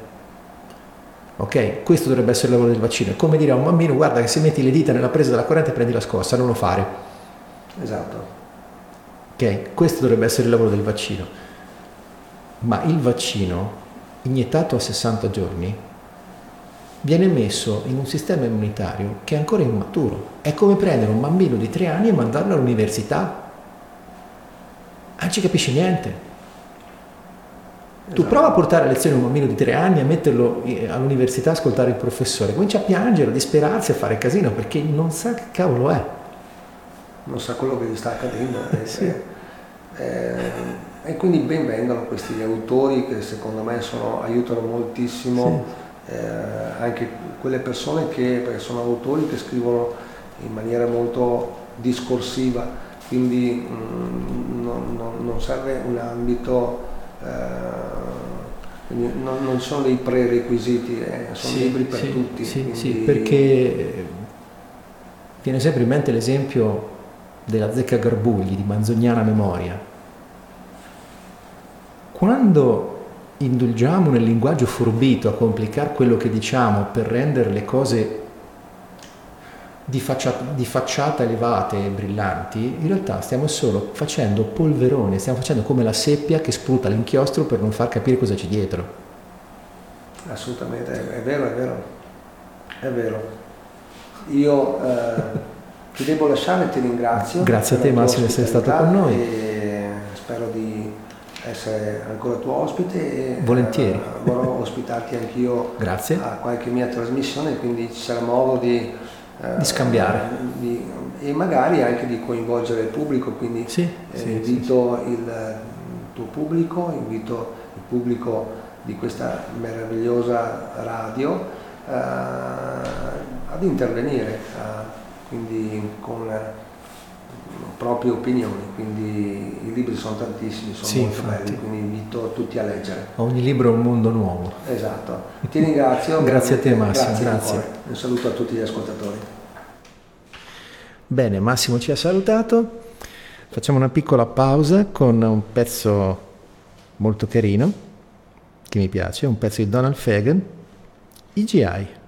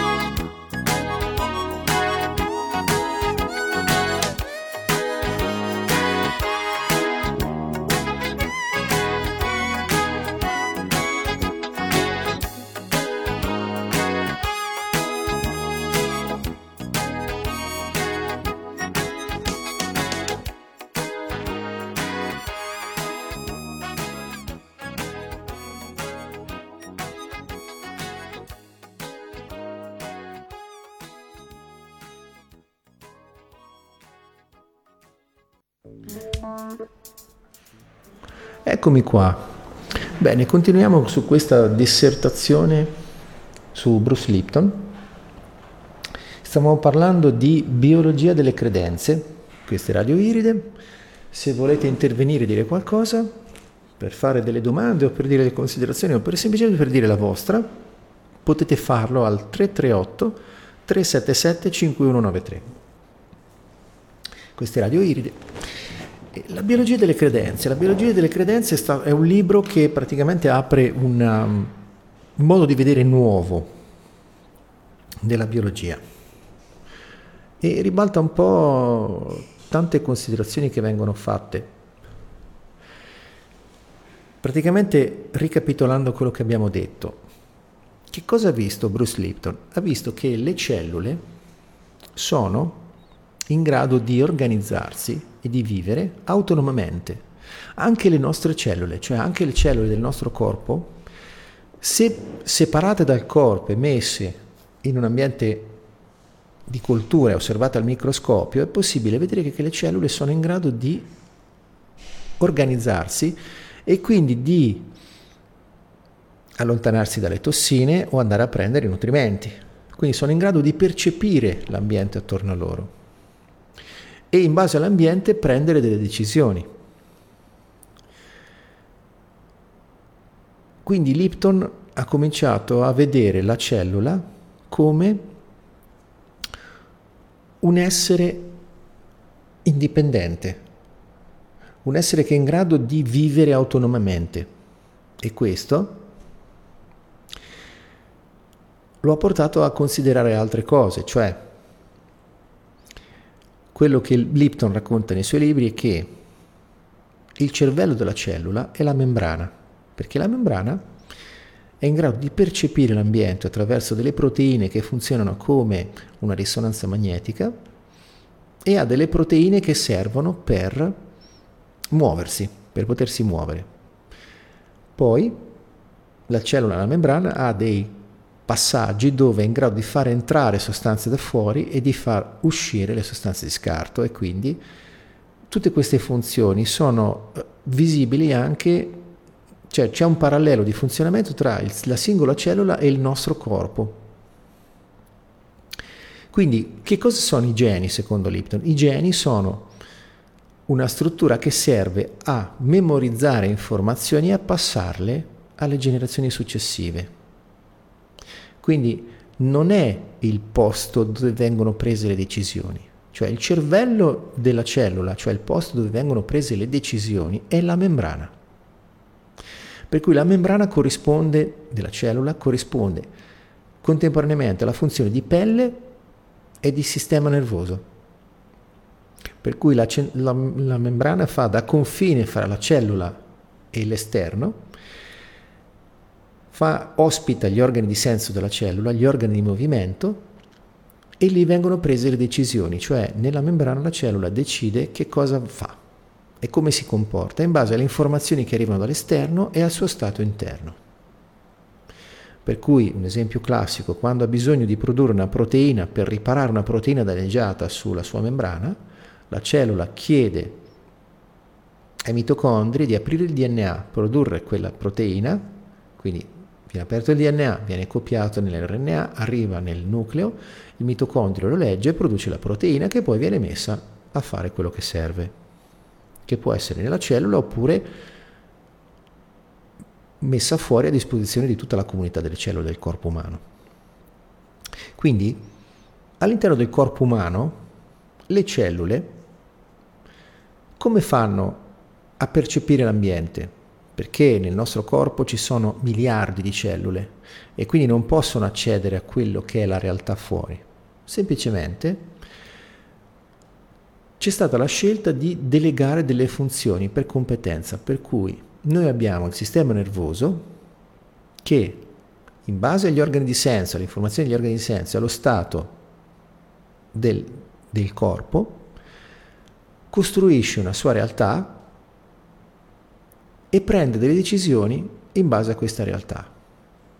Queste decisioni poi vengono comunicate al corpo, alle cellule, tramite le emozioni.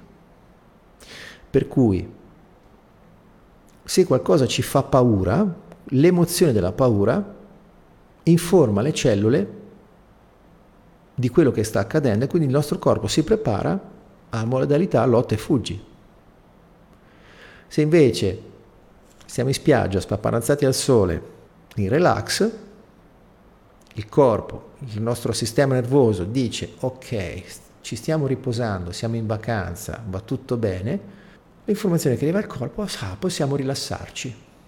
E quindi avvengono delle cose che non avvengono quando siamo in stato di stress, per delle paure o delle emozioni pesanti. Quindi questo porta il nostro corpo a modificarsi nel suo funzionamento in base alle nostre emozioni e non viceversa. Ma questo Lipton lo porta ancora più oltre perché dice che secondo lui quello che sosteneva Darwin dell'evoluzione non è riscontrato perché mancano gli anelli di congiunzione, cioè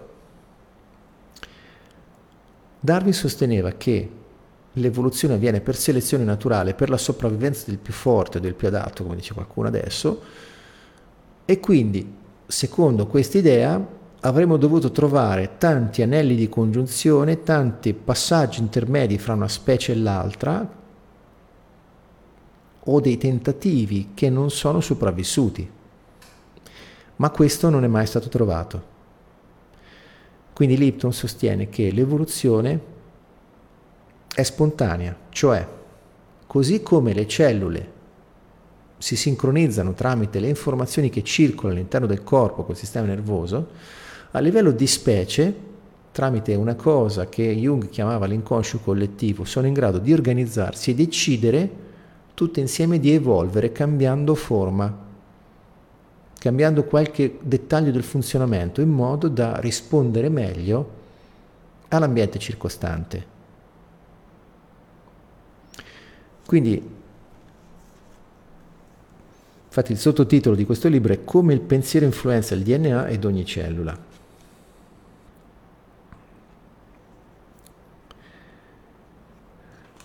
E lo dice bene in questo, sempre in introduzione, La luce oltre i paraocchi.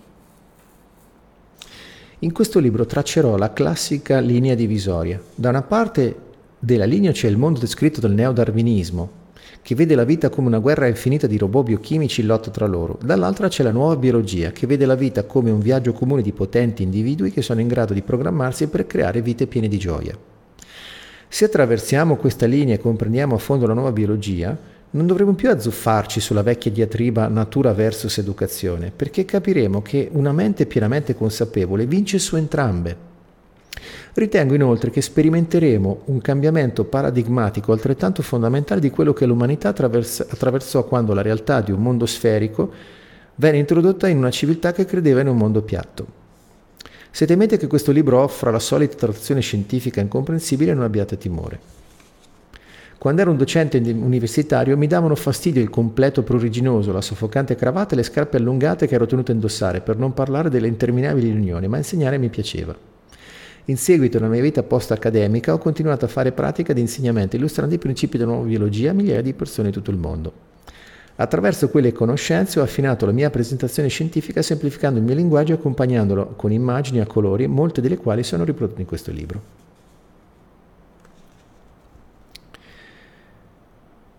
Quindi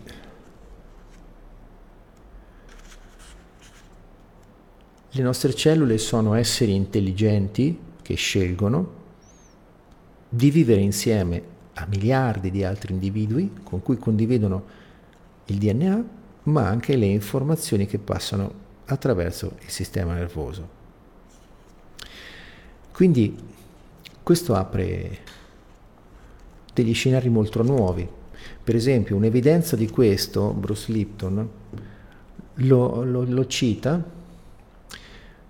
da delle pratiche che vengono fatte comunemente dalle case farmaceutiche, cioè lui dice come faccio a dimostrare, per esempio, che il nucleo non è il cervello della cellula, il DNA non è dove prendere decisioni nella cellula, ma è un serbatoio di informazioni.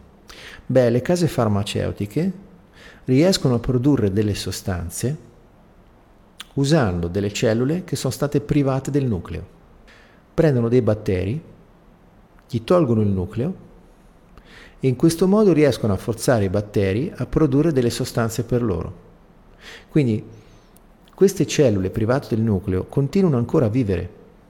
Quello che non riescono a fare è riprodursi, perché mancando il nucleo viene inibito il processo di duplicazione cellulare che porta a una nuova generazione. Quindi questa è una dimostrazione eh, che la cellula ha il suo cervello nella membrana. Parallelamente come un essere umano, eh, se noi subiamo un danno grave al nostro sistema nervoso, moriamo. Ci sono dei sistemi di base che sono a regolare la respirazione, il battito cardiaco, che sono compenetrati nel nostro sistema nervoso in una parte specifica molto antica. Se quella parte lì smette di funzionare, muore il corpo. Quindi se la cellula avesse il sistema nervoso nel DNA, privato del nucleo dovrebbe morire, e invece no. Viene inibita la sua capacità di ripararsi e di riprodursi, perché cessa di avere quel bagaglio di informazioni che gli consentiva di prendere decisioni più articolate. Quindi la situazione è abbastanza particolare rispetto a, a quello che si credeva. Quindi la biologia delle credenze è perché le credenze che abbiamo in noi sono in grado di modificare lo stato del nostro corpo a livello cellulare addirittura per cui sono le nostre emozioni che sono in grado di far cambiare il comportamento delle cellule. Cioè, così come le cellule isolate, i primi organismi sono stati unicellulari, per cui per miliardi di, miliardi di anni la vita si è evoluta attraverso questa organizzazione di una singola cellula che girava per il mondo finché hanno cominciato a mettersi insieme a creare cose così complesse come i nostri corpi quindi nei nostri corpi c'è questa organizzazione dove le cellule collaborano con loro in base a un sistema di comunicazione che è basato sulle emozioni. Quindi quando noi mettiamo in giro delle emozioni, queste hanno un effetto sul corpo. Questo effetto sul corpo a volte non ci piace, ci crea dei problemi. Quindi a volte scegliamo di ignorare queste emozioni e di continuare a fare come niente fosse quello che stiamo facendo, che ci genera delle emozioni che creano problemi. E questo porta a delle conseguenze molto spiacevoli. Come prima Massimo raccontava nella sua esperienza con i malati psichiatrici, prendere degli psicofarmaci è un buon modo per spegnere il problema senza averlo visto. A volte sembra che non ci sia nient'altro da poter fare. Però mi ricordo una frase di Franco Basaglia che eh, fu l'estensore della legge 180, quella che chiuse i manicomi, lui diceva, visto da, nessun, visto da vicino nessuno è normale. Quindi questa pretesa normalità non c'è. E quindi questo è il messaggio nuovo di Bruce Lipton, che le credenze che portiamo dentro di noi determina ciò che siamo. Cioè quello che crediamo determina ciò che siamo. Non è che noi crediamo delle cose in base a quelle cioè non è che le cose che crediamo vengono perché noi siamo fatti così, ma sono le cose che crediamo che ci rendono come siamo. Per cui dove siamo nati, la lingua che abbiamo imparato, le idee che ci mettiamo in testa, ci portano ad interpretare la realtà in determinati modi, questo genera delle emozioni e queste emozioni vanno a modificare il nostro corpo, il funzionamento di ogni singola cellula e il nostro corpo è fatto di un numero enorme di cellule. E quindi Bruce Lipton ha scritto questo libro nel 2005, nel 2006 è stato tradotto in italiano E ci sono tante cose interessanti, per esempio Bruce Lipton parla anche di placebo. Placebo, l'effetto delle credenze. Tutti gli studenti di medicina imparano, almeno di sfuggita, che la mente può influenzare il corpo. Imparano che alcune persone si sentono meglio quando credono falsamente di stare assumendo delle, pretigi- delle medicine. Quando i pazienti si sentono meglio dopo aver inghiottito una pastiglia di zucchero, la medicina lo chiama effetto placebo. Quindi questo qui ci sta proprio a dimostrare che sono le nostre emozioni che vanno a influenzare il, il, il corpo.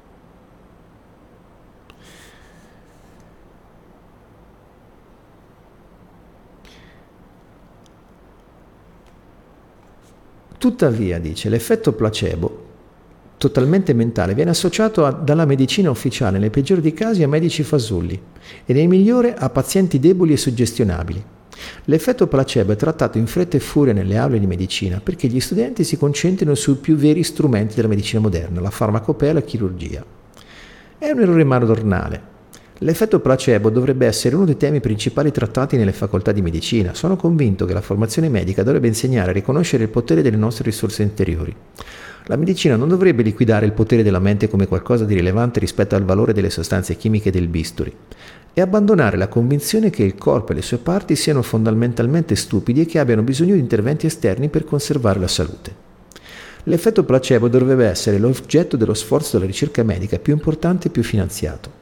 Se i ricercatori riuscissero a, sc- a, scoprire come far leva sull'effetto placebo, fornirebbero ai medici uno strumento molto efficace, fondato sull'energia e privo di effetti collaterali. Gli operatori energetici sostengono di possedere già questi strumenti, ma io sono uno scienziato e credo che più conoscenze acquisiremo sulla sostanza del placebo, più efficacemente potremo utilizzarlo in contesti clinici. Il motivo per cui la mente così trascurata dalla medicina ufficiale non è solo il pensiero dogmatico, ma sono anche considerazioni economiche. Se il potere della mente può davvero guarire il corpo, perché andare dal medico? E cosa, ancora più importante, perché avre- dovreste avere bisogno di farmaci? Difatti ho recentemente appreso con delusione che le case farmaceutiche stanno studiando i pazienti che reagiscono alle pastiglie di zucchero allo scopo di escluderli dalle sperimentazioni cliniche. Le case farmaceutiche sono ovviamente irritate dal fatto che per molti dei loro test clinici placebo, i finti farmaci, si dimostrino altrettanto efficaci dei loro cocktail chimici. Greenberg 2003 cita Lipton. Benché le case farmaceutiche ribadiscano che non stanno cercando di rendere più facile l'approvazione da parte degli enti governativi di farmaci inefficaci, è chiaro che l'efficacia dei placebo è una minaccia per l'industria farmaceutica. Il loro messaggio mi sembra chiaro. Se non puoi battere realmente i placebo, toglili semplicemente di torno. Che i medici non siano stati addestrati a prendere in considerazione l'impatto dell'effetto placebo è paradossale perché alcuni storici della scienza sottolineano ampiamente che la storia della medicina è in gran parte storia dell'effetto placebo. A lungo i medici non sono stati in grado, non sono stati in possesso di metodi efficaci per combattere le malattie e alcune delle cure più note preferi- prescritte dalla medicina ufficiale dal tempo comprendevano i salassi, la cura delle ferite con l'arsenico, la proverbiale panacea tutti, per tutti i mali, l'olio di ricino. Eppure molti pazienti che potenzialmente sono stati valutati attorno a un terzo della popolazione, particolarmente sensibili al potere curativo dell'effetto placebo, hanno tratto giovamento da quelle cure. Nel mondo odierno, quando un medico in cadice bianco esprime con risolutezza una cura, i pazienti credono che la cura funzioni ed è davvero così, che si tratti di un farmaco o di una pastiglia di zucchero. Anche se la domanda come funzioni il placebo è stata sostanzialmente ignorata dalla medicina, recentemente alcuni ricercatori tradizionalisti hanno rivolto l'attenzione a questo punto. I risultati delle ricerche rivelano che non soltanto le strampalate cure ottocentesche a favorire l'effetto placebo, ma anche la sofisticata tecnologia della, moderna, della medicina moderna, compreso il più concreto degli strumenti, la chirurgia. Uno studio della Baylor School of Medicine pubblicato nel 2002 nel New England Journal of Medicine ha valutato che gli interventi chirurgici sui pazienti affetti da gravi dolori alle ginocchia, Mosley et al. 2002, il principale autore dello studio, il dottor Bruce Mosley, sapeva che la chirurgia del ginocchio aiutava i suoi pazienti. Tutti i bravi chirur- chirurghi sanno che in chirurgia non esiste l'effetto placebo, ma lo studio mirava a stabilire l'aspetto più efficace dell'intervento chirurgico. I pazienti vennero divisi in tre gruppi. Nel primo Mosley raschiò la cartilagine del ginocchio danneggiata, nel secondo mise a nudo l'articolazione eliminando del materiale ritenuto la causa dell'infiammazione. Entrambi sono interventi classici per la cura dell'artrite al ginocchio. Nel terzo il gruppo fu sottoposto a un finto intervento. Il paziente venne anestetizzato, Mosley fece tre incisioni di routine, parlò e agì come se avesse fatto un vero intervento, spruzzò persino dell'acqua salata per simulare i suoni del lavaggio del ginocchio. Dopo 40 minuti ricucì le incisioni come se avesse completato l'intervento. Ai tre gruppi viene prescritta la stessa terapia post-operatoria, compreso un programma di rieducazione. I risultati furono sorprendenti. È vero che i pazienti sottovolti a vero intervento chirurgico migliorarono, come era lecito aspettarsi, ma il gruppo placebo migliorò esattamente come gli altri due. Nonostante si eseguano 650.000 interventi chirurgici all'anno per l'artrite al ginocchio, ad un costo di circa 5.000 dollari l'uno, per Smolsley i risultati parlavano chiaro. La mia abilità di chirurgo non ha svolto alcun ruolo in questi pazienti. L'intero beneficio dell'intervento chirurgico per l'osteoartrite al ginocchio è dovuto all'effetto placebo. Quindi qui proprio eh, ci racconta di come quello che crediamo va a modificare pesantemente il nostro corpo. E quindi, se avete voglia, procuratevi il libro della macro edizioni Bruce Lipton, La biologia delle credenze. Bene, io sono Lorenzo, questa era Leteia, abbiamo parlato di biologia delle credenze e ci avviamo alla conclusione. Spero che vi sia piaciuta la, tutto l'argomento e quindi vi saluto e vi auguro una buona serata e mando la sigla.